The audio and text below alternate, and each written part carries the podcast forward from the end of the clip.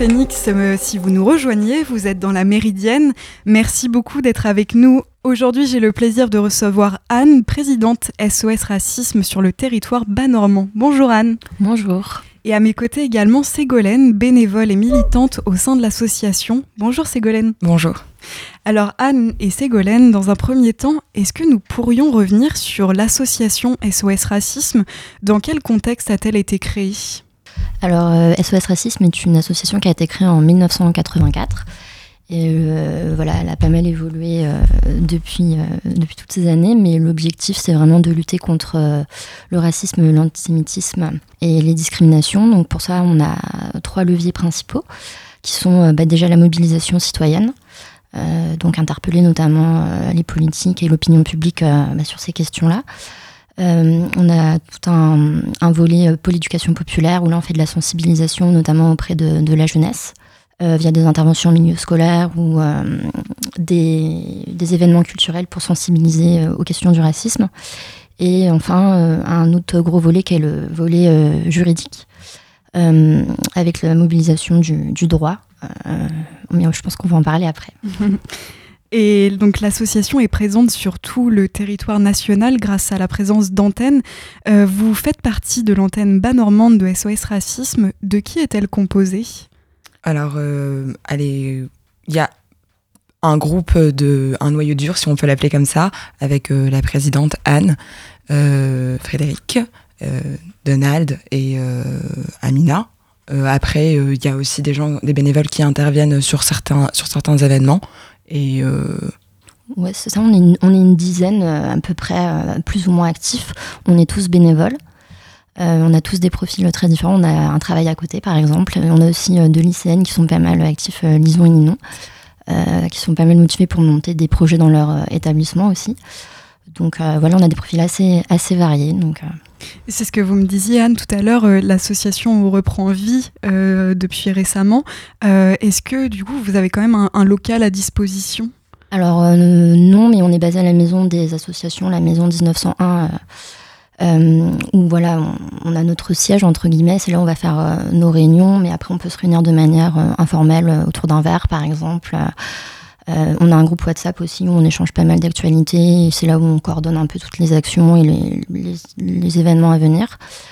Euh, voilà, euh, c'est compliqué d'avoir un, local, c'est un certain coût et on reste une association. Donc, Est-ce que vous bénéficiez de soutien? C'est-à-dire Soutien matériel, financier ou? Alors financier, oui, on a des adhérents, donc c'est des personnes, on a des dons. Euh, donc c'est pas forcément des gens bénévoles, mais qui voilà qui décident de donner à l'association. Donc euh, ça nous sert euh, à plein de à plein de choses. Bah, tout ce qui est communication, par exemple, ou enfin des frais de fonctionnement, par exemple pour des déplacements pour intervenir dans des dans des établissements scolaires, par exemple, la semaine prochaine, on va, on va du côté de Vire pour intervenir dans un collège. Euh, après, voilà, on a, on a des demandes de subventions. On peut faire ça auprès notamment de la DILCRA, qui est une délégation euh, du ministère euh, vraiment dédiée à la lutte contre le, racisme et l'antisémitisme et les discriminations, avec des antennes départementales. puis voilà, après on a des soutiens entre guillemets avec de, d'associations amies, on va dire, avec qui on a l'habitude de travailler et de faire des événements communs. Et justement, je, voulais vous demander aussi euh, si vous travaillez avec d'autres structures sur euh, le territoire ou même d'autres associations peut-être aussi. Alors historiquement, oui, on a bah, par exemple, on a pas mal travaillé euh, bah, avec des, des structures de jeunesse. Bah, D'ailleurs, tu peux parler de comment comment tu as connu l'association. On a, avec la mission locale d'Hérouville, on a travaillé, on a travaillé avec les MJC, euh, on a organisé des événements culturels euh, avec, euh, par exemple, l'association Macédoine qui fait du théâtre d'improvisation. On avait fait du théâtre d'improvisation à la MJC du Chemin Vert. on travaille aussi avec des, cinémas comme le Luc, le Café des Images, pour faire des ciné-débats. Et là, on est en construction pour la semaine de l'éducation contre le racisme qui aura lieu en mars. Euh, avec des assauts féministes pour essayer de faire quelque chose un peu autour du féminisme et de l'antiracisme. Donc euh, Voilà. Et quel lien euh, entretiennent les antennes régionales avec SOS Racisme France? Est-ce que vous avez une certaine liberté dans l'élaboration de vos actions ou est-ce que, ou est que vraiment vous devez dépendre de, des actions nationales? Alors, euh, moi, je trouve qu'on a beaucoup de liberté. On a surtout de l'assistance pour euh, différentes questions. quand on a un souci, on, peut toujours se, se, tourner vers eux. Après, on a une liberté dans la dans dans l'ordre du responsable aussi. Mm. C'est-à-dire qu'on on, dépend quand même de, SOS Racisme. Quand on fait une action, on le fait euh, sous l'image de SOS Racisme. Donc on a quand même des comptes à rendre aussi. Mais maintenant, euh, c'est pas non plus. Euh, on ne doit pas justifier de tout ce qu'on fait. On a quand même une liberté assez importante pour entreprendre ce qu'on souhaite entreprendre. Et récemment, il y a une permanence juridique pour les personnes victimes de discrimination raciale qui s'est ouverte. Je crois d'ailleurs que Ségolène, vous êtes particulièrement impliquée dans le pôle juridique de l'association. Euh, est-ce que votre rôle, c'est d'informer les personnes qui vous sollicitent sur ce qu'il faut savoir au préalable avant d'engager une potentielle action en justice? Euh, Oui, tout à fait. Alors, euh, quand on regarde les chiffres sur le racisme, on se rend compte rapidement que, en dépit d'un sentiment général, de, l'existence du racisme, il n'y a pas beaucoup de sanctions. Et, euh, personnellement, je pense que d'une part, c'est dû au fait que les gens ont le sentiment qu'ils ne pourront pas accéder à une réponse, mais aussi euh, il y a un fait qui est réel, que, euh, qui est que c'est difficile d'obtenir une preuve, par exemple, dans, le, dans une procédure dans le cadre raciste, d'un cadre, avec un aspect racisme, raciste. Pardon. Et donc, du coup, bah, le, avec euh, le pôle, la permanence juridique, on, a, on donne un accès au droit. Donc, on va donner des, des connaissances. Par exemple, le fait de savoir qu'une injure à caractère raciste, elle peut être sanctionnée pénalement d'une amende de 1500 euros peu de personnes le savent. Ils savent que c'est pas bien, mais on n'a pas l'idée de, de, de, de l'impact que ça peut avoir légalement. Donc c'est aussi notre rôle de, donner euh, cette information et pour euh, permettre aux gens de savoir qu'ils euh, ne doivent pas être victimes de, propos racistes ou d'actes racistes sans euh, avoir euh, d'armes pour répondre. Et c'est à mon sens notre rôle de donner à ces gens une réponse en leur disant effectivement bah non vous avez vécu quelque chose de difficile et on va vous aider à faire valoir vos droits. Et donc il y a ce volet là qui est donc la réponse et l'accès aux droits en fait et euh, on est euh, sur le point de mettre en place aussi une autre réponse, justement, parce que comme j'en parlais tout à l'heure, il y a la difficulté de la preuve. Souvent, on se balade pas avec son téléphone euh, pour enregistrer un propos raciste, et effectivement, bah, le droit demande des preuves. Et donc, du coup, on a pour ambition de mettre en place des testings. Donc, ce sera l'occasion, pour ceux qui ne savent pas de ce qu'est un testing. Oui, je ne sais pas. Alors, en fait, c'est l'idée de soumettre deux profils comparable pour euh, une, une, même demande, donc par exemple un entretien d'embauche ou une entrée en boîte de nuit, etc.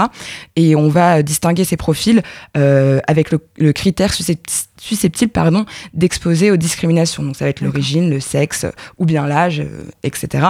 Et donc si s'il si y a un traitement différencié, a un traitement différencié, pardon, euh, on peut présumer qu'il y a un, lien avec la prise en compte, consciente ou non, d'un critère raciste. Et donc, du coup, euh, ça peut servir de base pour euh, des procédures judiciaires qui peuvent être engagées, mais aussi pour solliciter le défenseur des droits de l'homme pour que lui-même ouvre des, une enquête. Et, on a des exemples dans l'histoire d'SOS Racisme de, de testing qui ont fonctionné. Par exemple, Historiquement, on peut rappeler l'histoire de Mourad Jabri, qui en 2000, euh, dans les années 2000, a réalisé un testing à l'entrée d'une boîte de nuit. Et euh, sur la base de ce testing, euh, le gérant qui avait refusé l'entrée a pu être sanctionné par une amende de 3500 euros et des dommages à intérêts de, à hauteur de 1525 euros. Donc le testing, c'est important pour justement faire des preuves. Mais il y en a plein d'autres dans l'histoire de SOS Racisme. Des fois, on les voit aussi dans les journaux.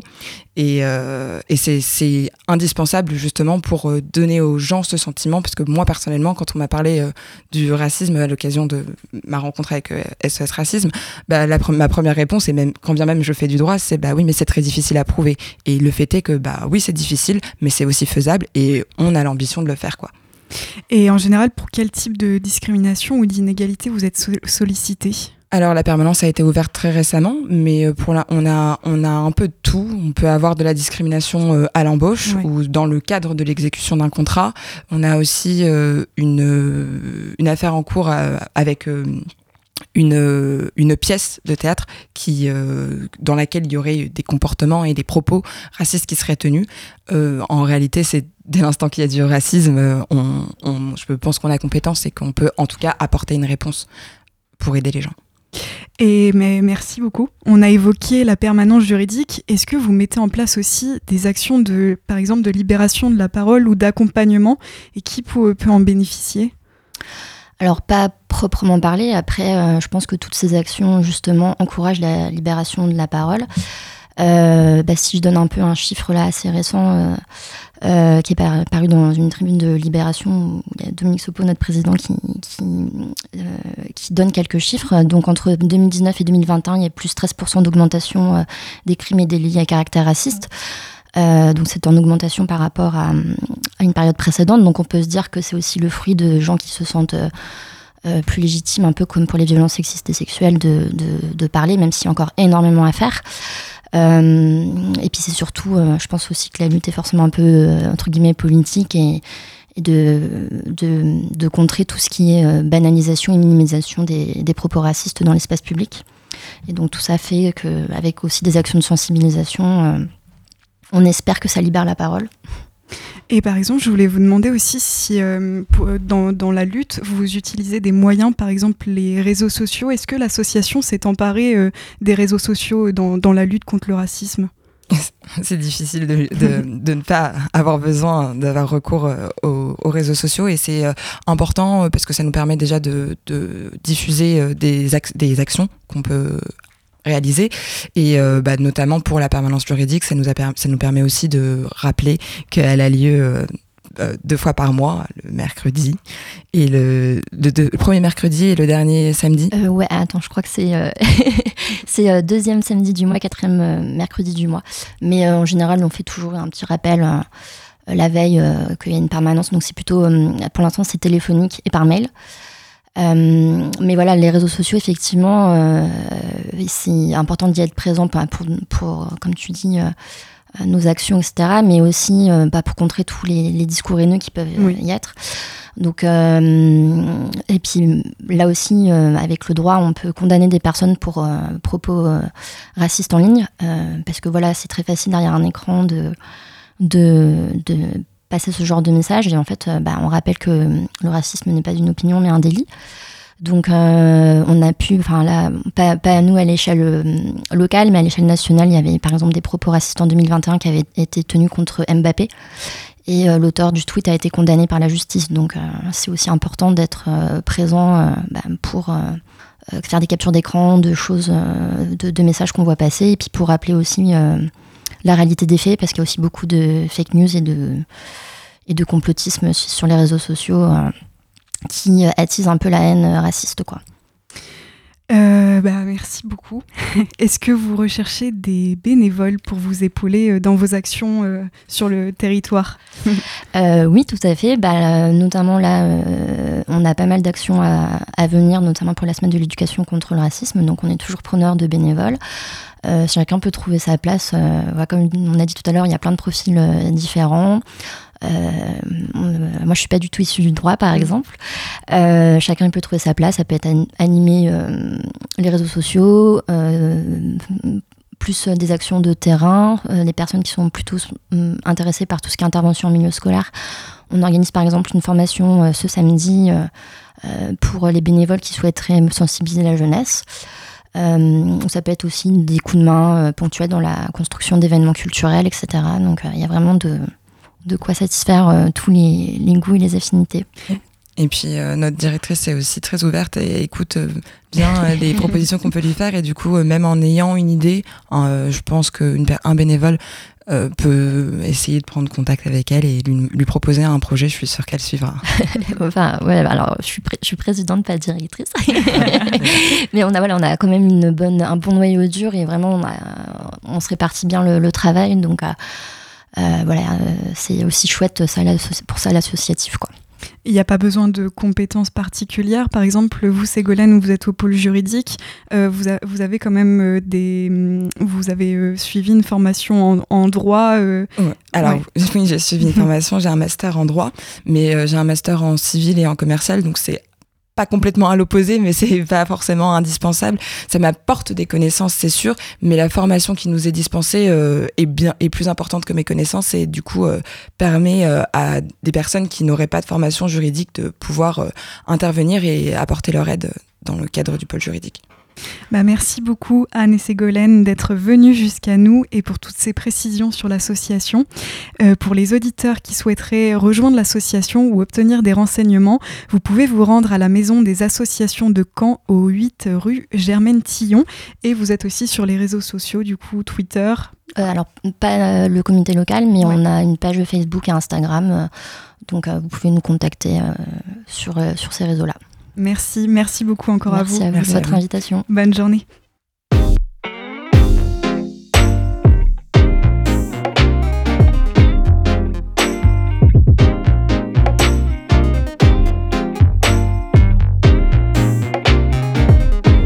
When I found you. Ooh, I was standing on the stage when I found you. When I found you. With your badass friends all around you. Hey. With your badass. Ooh. I was standing on the stage when I found you. I was standing on the stage when I found you. Hey.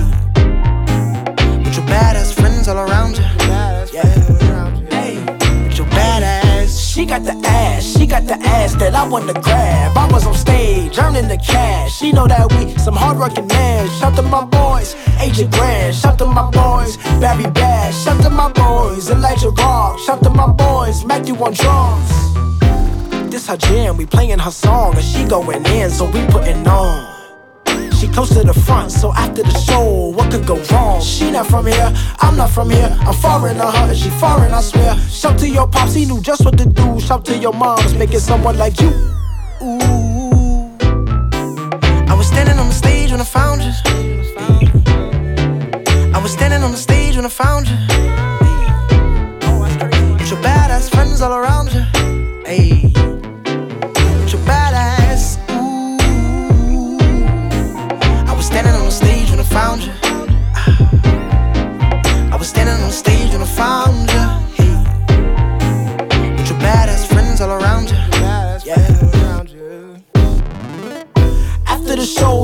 Welcome to come back to our home. But laying with me are two different things, so please act like you know. You might pull up with me when you pull up for bro. But it's all love, cause that's how the game go. I was standing on the stage when I found her, and I ain't tryna let go. Let me know quick if you wanna get with me. Only got one night to the next city. If your boy toy tripping, he can step to me. Okay, the clock's ticking, let's get busy. Let me know quick if you wanna get with me. Only got one night to the next city. If your boy toy tripping, he can step to me. Okay, the clock's ticking, let's get busy. Ooh. Was standing on the stage when I found you. I was standing on the stage when I found you.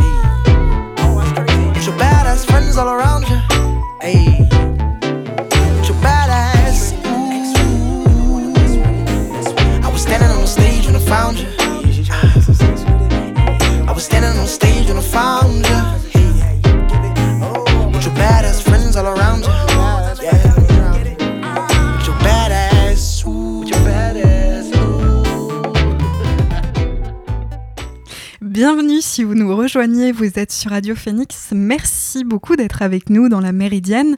À l'instant, vous venez d'écouter Phony PPL et son titre Splashin.